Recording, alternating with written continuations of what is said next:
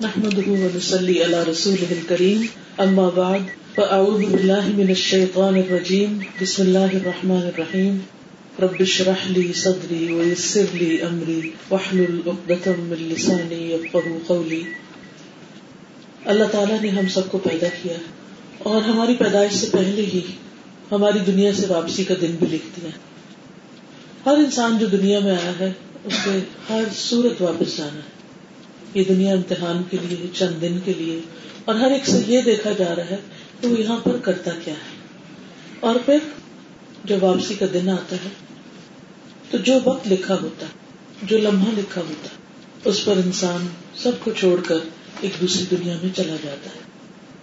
وہ دنیا اس دنیا سے بہت مختلف ہے۔ یہاں انسان سب کے ساتھ ہوتا ہے، جس میں عزیز ہیں، پیارے ہیں، دوست ہیں رشتے دار ہیں۔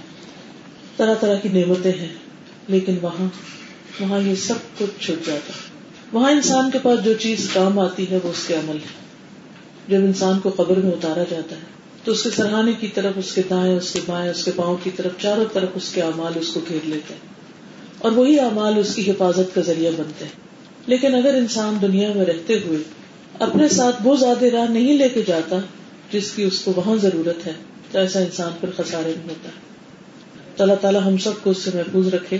اور زندگی کے جتنے بھی دن ہمیں دیے ہیں، جو بھی مہلت ہمیں دی ہے، اس میں ہم زیادہ سے زیادہ ایسے کام کر سکیں کہ جس سے ہمارا رب راضی ہو جائے۔ جب کوئی انسان فوت ہو جاتا ہے، تو اس کے فوت ہونے کے بعد اس کے اپنے اعمال کا سلسلہ ختم ہو جاتا ہے۔ وہ اپنی نجات کے لیے، اپنی بخش کے لیے، اپنے درجات کی بلندی کے لیے اب خود کچھ بھی نہیں کر سکتا، کیونکہ اس کی مہرت ختم ہے۔ ہاں اس کے پیچھے کچھ چیزیں ایسی باقی رہ جاتی۔ کہ جو اس کے لیے اجر و ثواب کا ذریعہ ہوتی جب بھی ہمارا کوئی عزیز، دوست رشتے دار، پیارا دنیا سے جاتا ہے، تو اس کے ساتھ ہماری محبت کا تقاضا صرف یہ نہیں کہ ہم اس کی یاد میں آنسو بہاتے رہیں، صرف یہ نہیں کہ ہم اس کے لیے دکھی رہیں، صرف یہ نہیں کہ مختلف مواقع پر اس کو مس کرتے رہیں۔ یہ تو سب قدرتی باتیں ہیں، نیچرل ہے تو ہوگا ہی۔ لیکن اس کو، ان چیزوں سے کیا فائدہ؟ اگر ہم دن رات بھی روتے تو اس سے کچھ فائدہ نہیں۔ اگر ہم اس کو مس کرتے تو اس کو کچھ فائدہ نہیں۔ تو محبت کا تقاضا یہ ہے کہ ہم اس کے لیے کچھ کریں جو اس کو فائدہ دے۔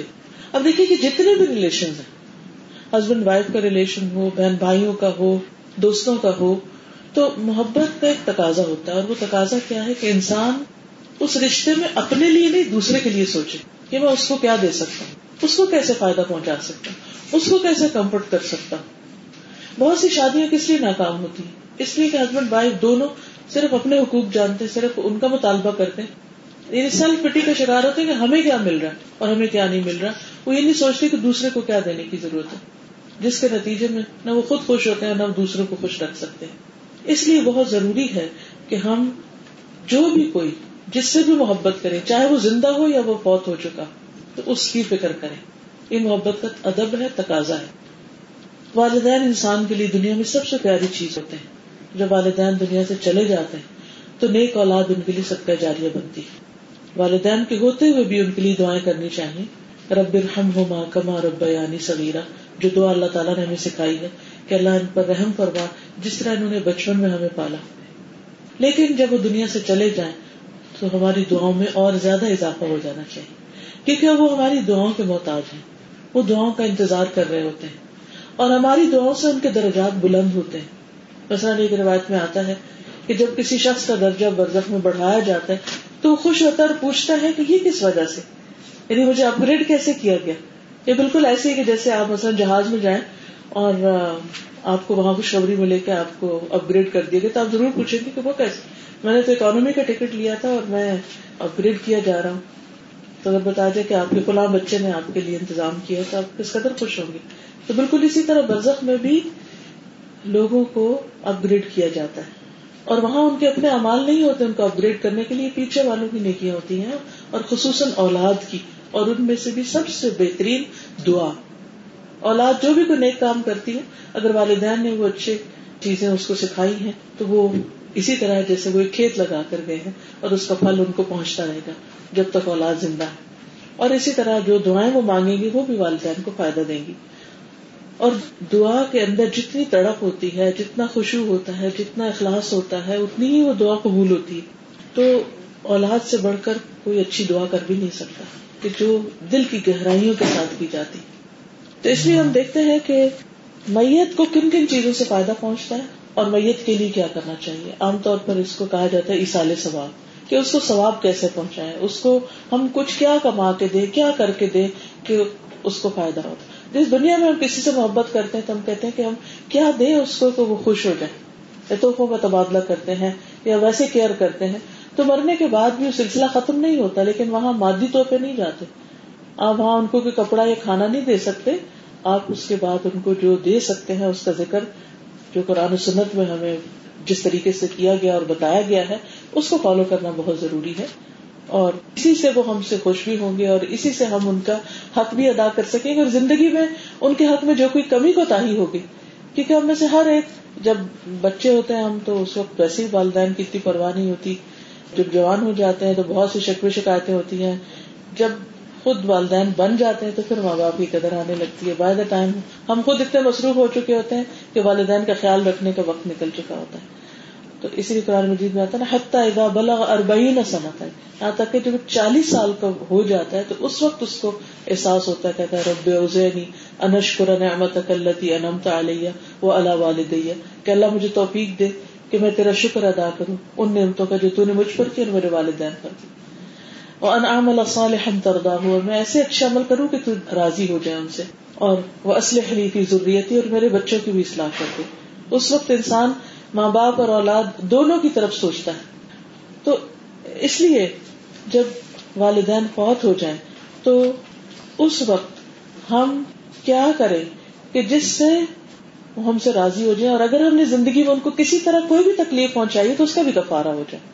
کیونکہ ہم میں سے کوئی یہ نہیں کہہ سکتا کہ ہم نے کبھی ماں باپ کی نافرمانی نہیں کی یا ہم نے اپنے ماں باپ کا دل نہیں دکھایا۔ کیونکہ ماں باپ کی ہم سے ایکسپیکٹیشن بھی بہت ہوتی ہیں، تو جس وقت وہ ٹوٹتی ہیں تو ان کو دکھ بھی زیادہ ہوتا ہے۔ اسی لیے آپ دیکھیں کہ کوئی اور کچھ کرے تو اتنی تکلیف نہیں ہوتی۔ جب اپنا بچہ کوئی بد اخلاقی برتے یا بدتمیزی کرے یا بات نہ مانے تو زیادہ دکھ ہوتا ہے۔ کیونکہ اوروں سے آپ کی توقع نہیں ہوتی، اپنے بچوں سے توقع ہوتی۔ تو زندگی میں بھی توقع ہوتی، تو مرنے کے بعد بھی توقع ہوتی۔ ان توقعات پہ ہم کیسے پورا اتر سکتے ہیں؟ کیا کر سکتے ہیں؟ اس سلسلے میں قرآن و سنت کیا کہتے ہیں؟ حدیث میں آتا ہے، رسول اللہ صلی اللہ علیہ وسلم نے فرمایا، آدمی کے مرنے کے بعد اس کی وراثت میں سے تین چیزیں بہترین ہیں۔ یعنی انسان بہت کچھ چھوڑتا ہے اپنا مال متا وغیرہ، لیکن تین چیزیں جو چھوڑ کے جاتا ہے وہ سب سے اچھی۔ نمبر ایک، نیک اولاد، جو اس کے لیے دعا کرے۔ یعنی اولاد کی دعائیں دعائیں کرنے والی اولاد۔ نمبر دو، صدقہ جاریہ، جس کا اجر اسے برابر ملتا رہے۔ یعنی ایسی انویسٹمنٹ جو آخرت کے لیے کر کے جائے۔ ایک انویسٹمنٹ ہوتی ہے جو ہم دنیا میں کرتے ہیں تو منافع ملتا رہتا ہے، کسی بھی بزنس میں کہیں پر بھی۔ اور تیسرے، اس کا سکھایا ہوا علم جس پر لوگ اس کی موت کے بعد عمل کریں۔ یعنی خالی علم میں جب تک لوگ اس سے فائدہ نہیں اٹھائے تو لوگ اگر اس سے فائدہ اٹھائیں گے تو وہ علم بھی اس کا سکھایا ہوا اس کو فائدہ دے گا۔ اسی طرح ایک اور روایت میں آتا ہے، ابو حرار رضی اللہ عنہ کہتے کہ رسول اللہ صلی اللہ علیہ وسلم نے فرمایا، مرنے کے بعد انسان کے اعمال کے ثواب کا سلسلہ ختم ہو جاتا ہے۔ لیکن تین چیزوں کا ثواب میت کو پہنچتا رہتا ہے۔ اسی کو اصال ثواب کہتے کہ ثواب پہنچایا جاتا ہے اور وہ ان کو پہنچتا بھی ہے۔ ان میں پھر پہلا صدقہ جاریہ، دوسرا فائدہ مند علم اور تیسرے نیک اولاد جو میت کے لیے دعائیں کرتی ہے اس کے علاوہ بھی تھوڑی سی تفصیل کے ساتھ یہ بات بیان کی گئی ہے۔ ایک اور روایت میں ہے، رسول اللہ صلی اللہ علیہ وسلم نے فرمایا، مومن آدمی کے مرنے کے بعد جن اعمال اور نیکیوں کا اس کو ثواب ملتا ہے، وہ ہے، وہ علم جو اس نے لوگوں کو سکھایا اور پھیلایا۔ یہاں سکھانے کے علاوہ پھیلانے کی بات بھی۔ اب پھیلانے میں بہت سے طریقے ہو سکتے ہیں۔ آپ کوئی کتاب لکھ کے پھیلا دیں یا کسی کی لکھی ہوئی کتاب کو آگے بڑھا دیں یا پھر آپ کسی انسان کو سکھا دیں اور وہ آپ کے بعد اوروں کو سکھائے یا اب علم کو پھیلانے کے جتنے بھی طریقے پرنٹ میڈیا ہے، الیکٹرانک میڈیا ہے، آڈیوز ہیں، کوئی بھی چیز جس سے علم کی نشر و اشاعت ہو، لوگوں کے اندر خیر اور بھلائی پہنچے، اس کا ثواب بھی پہنچتا رہتا ہے۔ دوسرے، نیک اولاد جس نے اپنے پیچھے چھوڑی، تو نیک اولاد جو بھی اچھے کام کرے گی تو وہ اپنے بچوں کی اچھی تربیت کرے گی، وہ اچھے اچھے کام کرے گی سد کا خیرات کرے گی، حج کرے گی، روزے رکھے گی، جو بھی نیک کام کرے گی، اس میں والدین کا شعر ساتھ ساتھ ان کو پہنچتا رہے گا۔ تیسرے، قرآن کی تعلیم جو لوگوں کو سکھائی۔ یعنی سارے علوم میں سے پھر خاص طور پر قرآن مجید کی تعلیم کی بات ہے۔ چوتھے، مسجد ہے جو تعمیر کروائی۔ پانچویں، مسافر خانہ ہے جو بنوایا۔ یعنی لوگوں کے رہنے کی جگہ۔ قرآن مجید میں مسافروں کا حق بار بار واضح کیا گیا ہے۔ جہاں بھی لوگوں کے ساتھ حسن سلوک کا ذکر ہے، وہاں خصوصاً مسافروں کا ذکر بھی آتا ہے۔ تو پہلے زمانے میں ایسی فیسلٹیز نہیں ہوتی تھی کہ لوگ خود جا کر کہیں رہ سکیں۔ تو عموماً لوگ صدقہ جاریہ کے لیے مسافر خانے بھی بنوا کے چھوڑ دیتے۔ آج کل بھی اس سے ملتے جلتے کام کیے جا سکتے ہیں۔ جو لوگوں کے لیے سفر آسان کرے ویسے کوئی ٹوٹی ہوئی سڑک بنوا دیں، کہیں کو پل بنوا دیں۔ مثلا بیک ہوم آپ دیکھیں کہ بہت سے علاقوں میں لوگوں کی سہولت کے لیے پانی نہیں ہے، سڑکیں نہیں ہے اسپتال نہیں ہے ان کی اور کئی قسم کی تکلیفیں ہیں، تو ان میں سے کوئی بھی ایسی چیز کی جا سکتی جس سے عوام کی بھلائی کا کام ہو۔ چھٹے، وہ صدقہ ہے جو اپنے مال سے صحت کی حالت میں اپنی زندگی میں نکالے یعنی اپنے ہاتھ سے دے کے کچھ کام کر کے جائے۔ ان سب اعمال کا ثواب انسان کو مرنے کے بعد از خود ملتا رہتا ہے۔ یعنی کہ وہ ایک مسلسل پروفٹ ہے جو اس کے نام اعمال میں جمع ہوتا رہتا ہے، جو اس کو اپ گریڈ کرتا رہتا ہے، اس کے درجات بڑھتے رہتے ہیں۔ اسی میں پانی کے کنویں کا ذکر بھی آتا ہے ایک جگہ پر کہ حضرت صاحب کی جب والدہ فوت ہوگی تو انہوں نے کہا کہ یا رسول اللہ صلی اللہ علیہ وسلم، میری والدہ صدقے کو بہت پسند کرتی تھی۔ تو کیا اگر میں ان کی طرف سے کوئی صدقہ کروں تو ان کو فائدہ پہنچے گا؟ تو آپ نے فرمایا کہ ہاں تم ان کے لیے کنواں کھودواؤ، پانی کا انتظام کرو۔ تو انہوں نے اپنی والدہ کے نام پر بھی کنواں کھودا تھا۔ آج بھی آپ دیکھیں کہ بہت سے ایسے علاقے ہیں دور دراز کے، صحرائی علاقے ہیں، سندھ کے علاقے ہیں خوش سالی جہاں بہت ہوتی ہے، وہاں پر لوگوں کو پانی کی بہت قلت کمی ہوتی ہے۔ تو ان جگہوں پر بطور خاص اگر انتظام کیا جائے تو بہت بہترین صدقہ جاری ہے۔ ایک اور روایت میں آتا ہے کہ ایک آدمی نے نبی صلی اللہ علیہ وسلم سے دریافت کیا کہ میرا باپ وسیعت کیے بغیر فوت ہو گیا یعنی اس نے اپنے لیے کوئی وسیعت نہیں کی۔ وسیعت یہ ہوتی ہے کہ ایک تو وہ مال ہے کہ جو اولاد کو یا جو بارش ہے ان میں تقسیم ہو جاتا ہے۔ لیکن اگر انسان یہ چاہے کہ وہ اپنے مرنے کے بعد اپنے لیے کچھ انویسٹ کر کے کہیں جائے، تو اس کو صرف ون تھرڈ کی اجازت ہے۔ ٹوٹل مال کے تین حصے کیے جائیں گے، اس میں سے صرف ایک حصہ جو ہے وہ خیر کے کاموں کے لیے لکھ کے جا سکتا ہے۔ اور ہاں وارث جو ہے ان کے لیے کچھ بھی وسیعت نہیں کر سکتا۔ ان کو صرف وہی حصہ ملے گا جو اللہ تعالیٰ نے ان کے لیے مقرر کیا، تاکہ دوسرے وارثوں کی حق تلفی نہ ہو۔ بہرحال یہ ون تھرڈ جو ہے، اگر آپ میں سے کوئی بھی اس چیز کا ارادہ رکھتا ہو تو ابھی کر لے، کیونکہ اگر انسان خود نہیں کرتا تو پھر وارث تو ہر ایک خود غرض ہوتا ہے کہ اس کو ملے، بلکہ آپ نے دیکھا کہ بہت سے کیسز میں سگے بہن بھائیوں میں لڑائیاں، جھگڑے، فساد شروع ہو جاتے ہیں وراثت کے پیچھے، اور ایک دوسرے سے رشتے ختم ہو جاتے ہیں، ایک دوسرے سے ناراضگیاں پڑ جاتی ہیں۔ تو اس لیے بہتر ہے کہ انسان اگر کچھ ایسا کام کرنا چاہتا ہے اپنی آخرت سنوارنے کے لیے، تو اپنی زندگی میں ہی لکھ کر دے جائے۔ اور کہتے ہیں نا، جیسے ایک روایت میں آتا ہے کہ انسان کے اوپر ایک رات ایسی نہ گزرے کہ جس میں وہ اپنے لیے وہ وسیعت نہ لکھ کے رکھے۔ اس میں انسان مثلا خاندان میں کوئی یتیم لوگ ہیں، کوئی بیوائیں ہیں، کوئی ویسے عام مساکین ہے یا کوئی ہسپتال بنانا چاہتا ہے، یا مسجد، یا کوئی دینی ادارہ بنانا چاہتا ہے، یا کوئی کتابیں چھپانا چاہتا ہے، تو لکھ کے جا سکتا ہے کہ میرے مال کا یا فلاں مال کا اتنا اتنا حصہ اس کام میں وقف کر دیا جائے۔ یا کوئی پراپرٹی لے کے اس کو وقف کر دیتا ہے کہ اس پراپرٹی اس گھر کے اندر یا اس زمین پر جو بھی لوگ رہیں، فی سبیل اللہ، یہ ان کے لیے فری ہے۔ جو چاہے غریب لوگ رہے چاہے طالب علم رہے یا کسی بھی کام میں وہ آئے۔ تو نبی صلی اللہ علیہ وسلم کے زمانے سے ہی وقف کا بہت رواج تھا کہ لوگ بعض اوقات اپنا گھوڑا پی سبھی اللہ وقف کر دیتے، اپنی تلوار، اسلحہ وغیرہ کر دیتے بعض اوقات زمینیں کر دیتے۔ جیسے حضرت عمر رضی اللہ تعالیٰ انہوں نے اپنا جو حصہ تھا خیبر کا اس پہ باغ تھا، وہ زمین بہت پھلدار تھی۔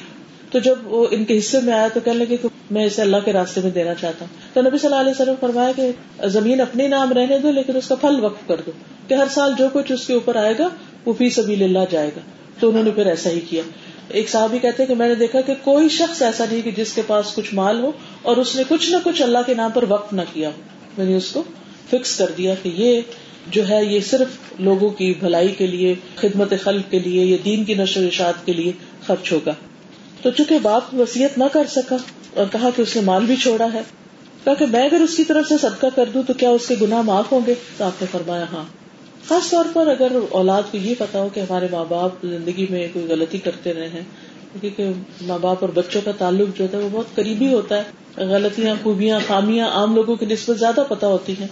بعض اوقات ماں باپ سے ایسے قصور ہو جاتے ہیں، کسی رشتے دار کے حق میں قطع رحمی ہو جاتی ہے، کوئی ناراضگی ہوتی ہے، کسی کا حق مارا ہوتا ہے یا کوئی اور غلطی کی ہوتی ہے، تو اگر اولاد کو پتا ہو تو خاص طور پر والدین کے لیے سلا رحمی کیا ہے؟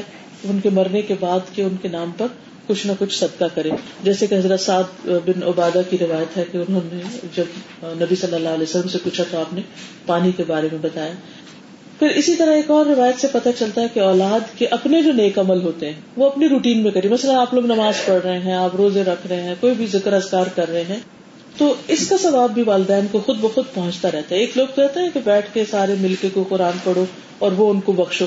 نہیں، آپ بخشے یا نہ بخشے جو بھی آپ پڑھیں گے، والدین نے چونکہ آپ کو پڑھایا، آپ کی تربیت کی، آپ پر خرچ کیا، آپ پر محنت کی، تو وہ اللہ سبحان و تعالیٰ نے خود بخود والدین کے حق میں حصہ رکھ دیا ہے کہ وہ فیض پہنچتا رہے۔ اس لیے جو بھی آپ کریں گے، وہ ان کو ملے گا۔ حضرت عائشہ کہتے ہیں کہ رسول اللہ صلی اللہ علیہ وسلم نے فرمایا، سب سے پاکیزہ تر کھانا جو آدمی کھاتا ہے، وہ اس کے اپنے ہاتھوں کی کمائی ہے۔ اور آدمی کی اولاد اس کی کمائی ہے۔ یعنی بچوں کو پالنا، ان کی تربیت کرنا، یہ انسان کی ایک طرح سے انویسٹمنٹ ہے۔ اور جو وہ اچھا کریں گے، وہ والدین کو کما کما کے بعد میں آخرت کے لیے دیتے رہیں گے۔ پھر دعا جو ہے وہ بہت فائدہ دیتی ہے اور سب سے بہترین دعا بخش کی دعا ہے۔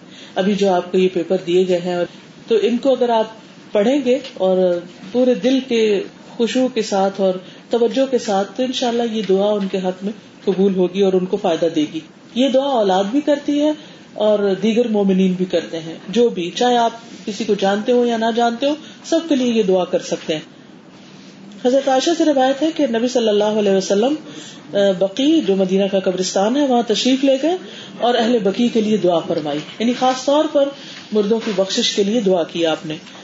جب ان سے اس بارے میں پوچھا گیا تو نبی صلی اللہ علیہ وسلم نے فرمایا، مجھے اللہ تعالیٰ کی طرف سے اہل بقی کے لیے دعا کا حکم دیا گیا تھا کہ میں جاؤں اور ان کے لیے دعا کروں۔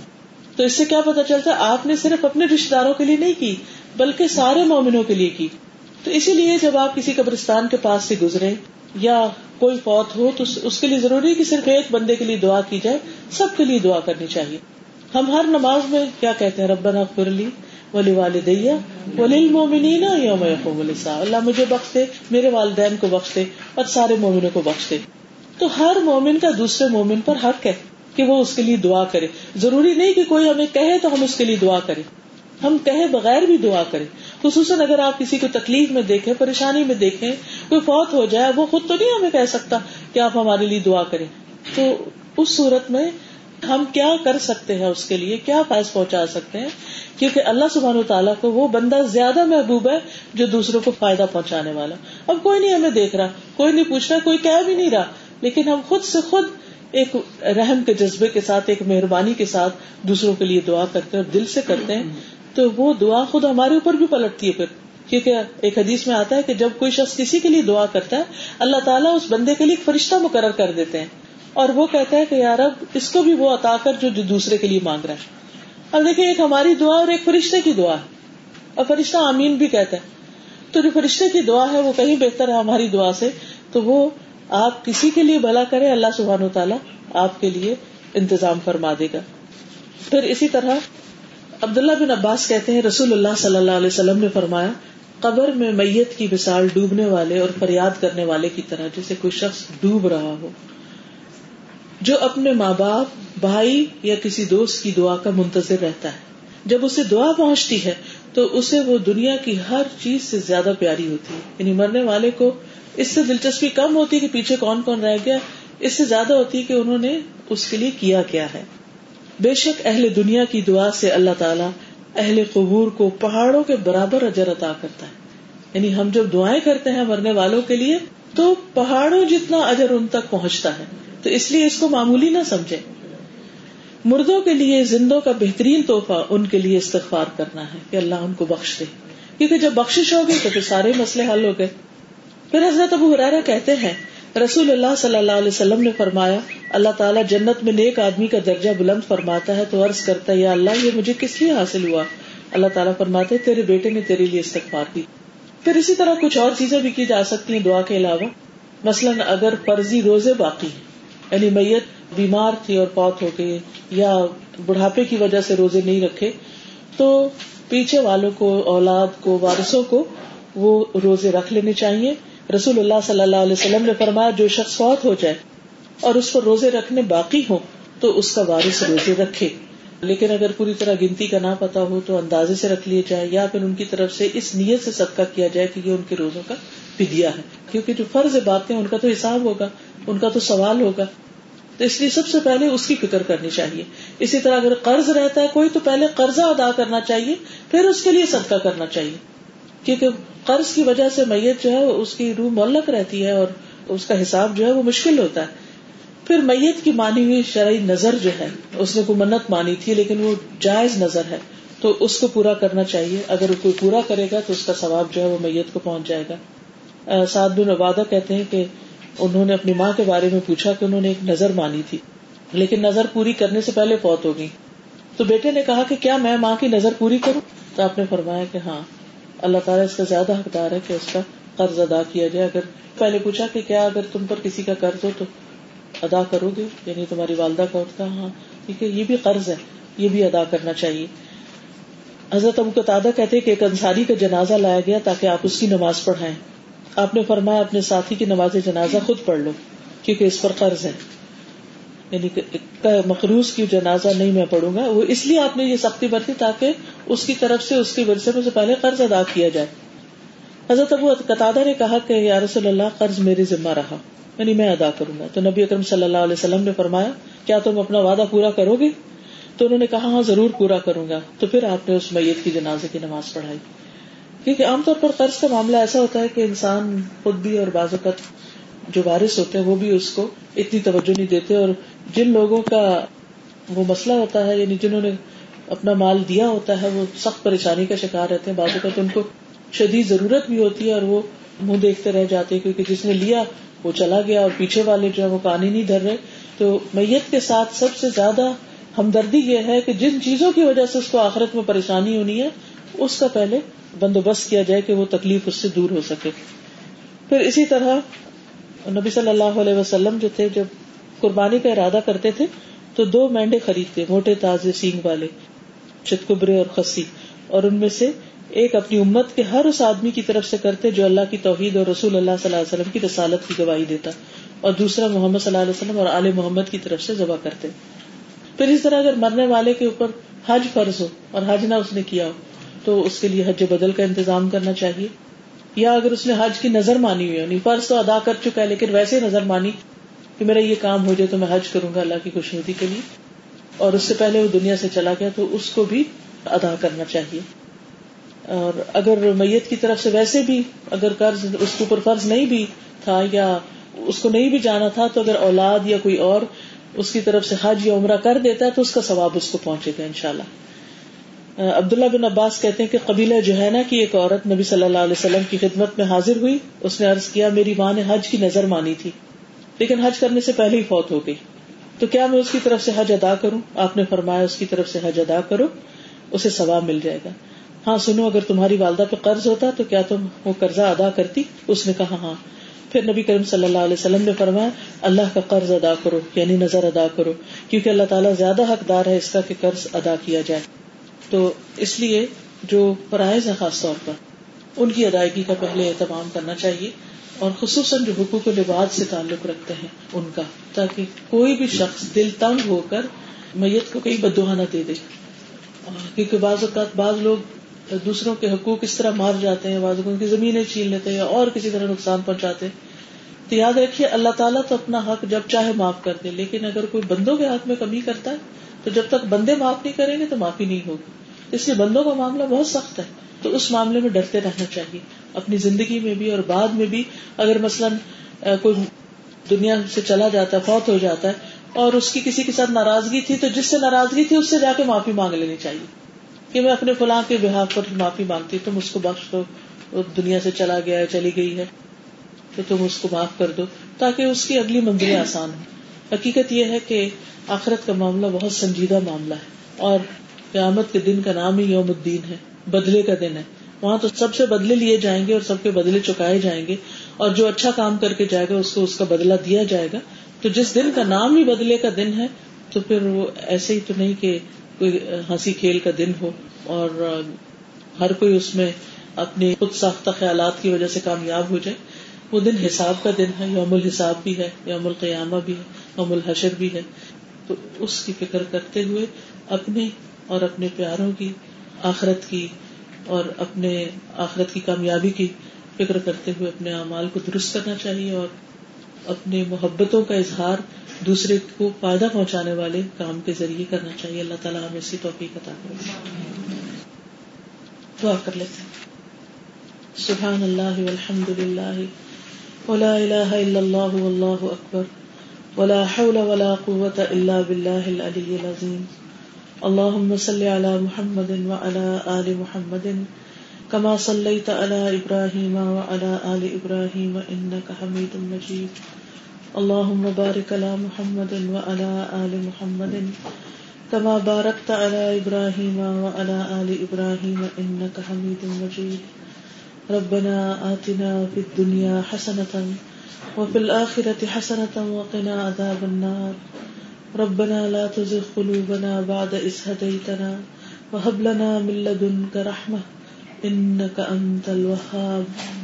ربنا هب لنا من أزواجنا وذرياتنا قرة أعين واجعلنا للمتقين إماما. يا حي يا قيوم، برحمتك نستغيث.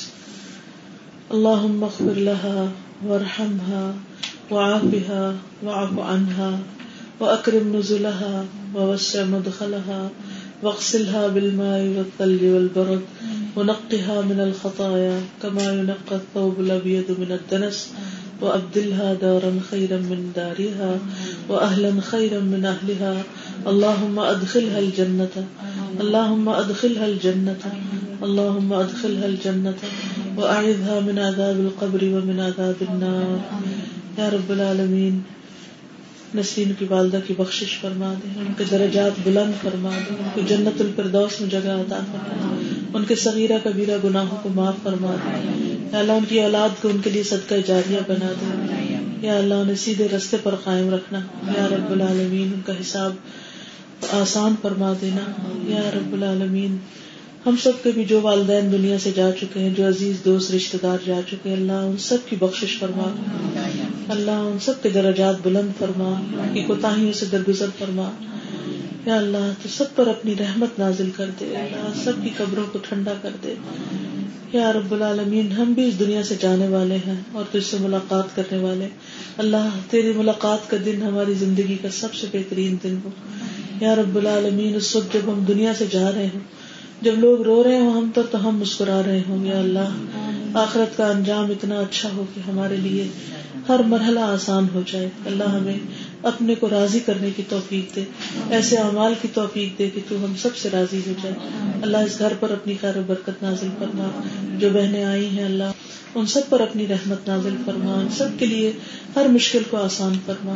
اللہ ہم سب کو اپنی محبت عطا کر دے، اپنا قرب نصیب کر دے اور ہر گمراہی اور بھٹکنے سے بچا لے۔ اور شیطان کے وسوسوں اور شیطان کی شر سے محفوظ رکھ۔ اللہ ہمیں ایسے کام کرنے کی توفیق دے جو ہمارے لیے صدقہ جاریہ بن جائے۔ یا اللہ، ایسی زندگی گزارنے کی توفیق دے جو ایک مثال بن جائے۔ ربنا تقبل منا انك انت السميع العليم وتب علينا انك انت التواب الرحيم. وصلى الله تعالى على خير خلقه محمد وعلى اله واصحابه واهل بيته اجمعين برحمتك يا ارحم الراحمين. الهي امين سبحانك اللهم وبحمدك اشهد ان لا اله الا انت استغفرك واتوب اليك السلام عليكم ورحمه الله وبركاته.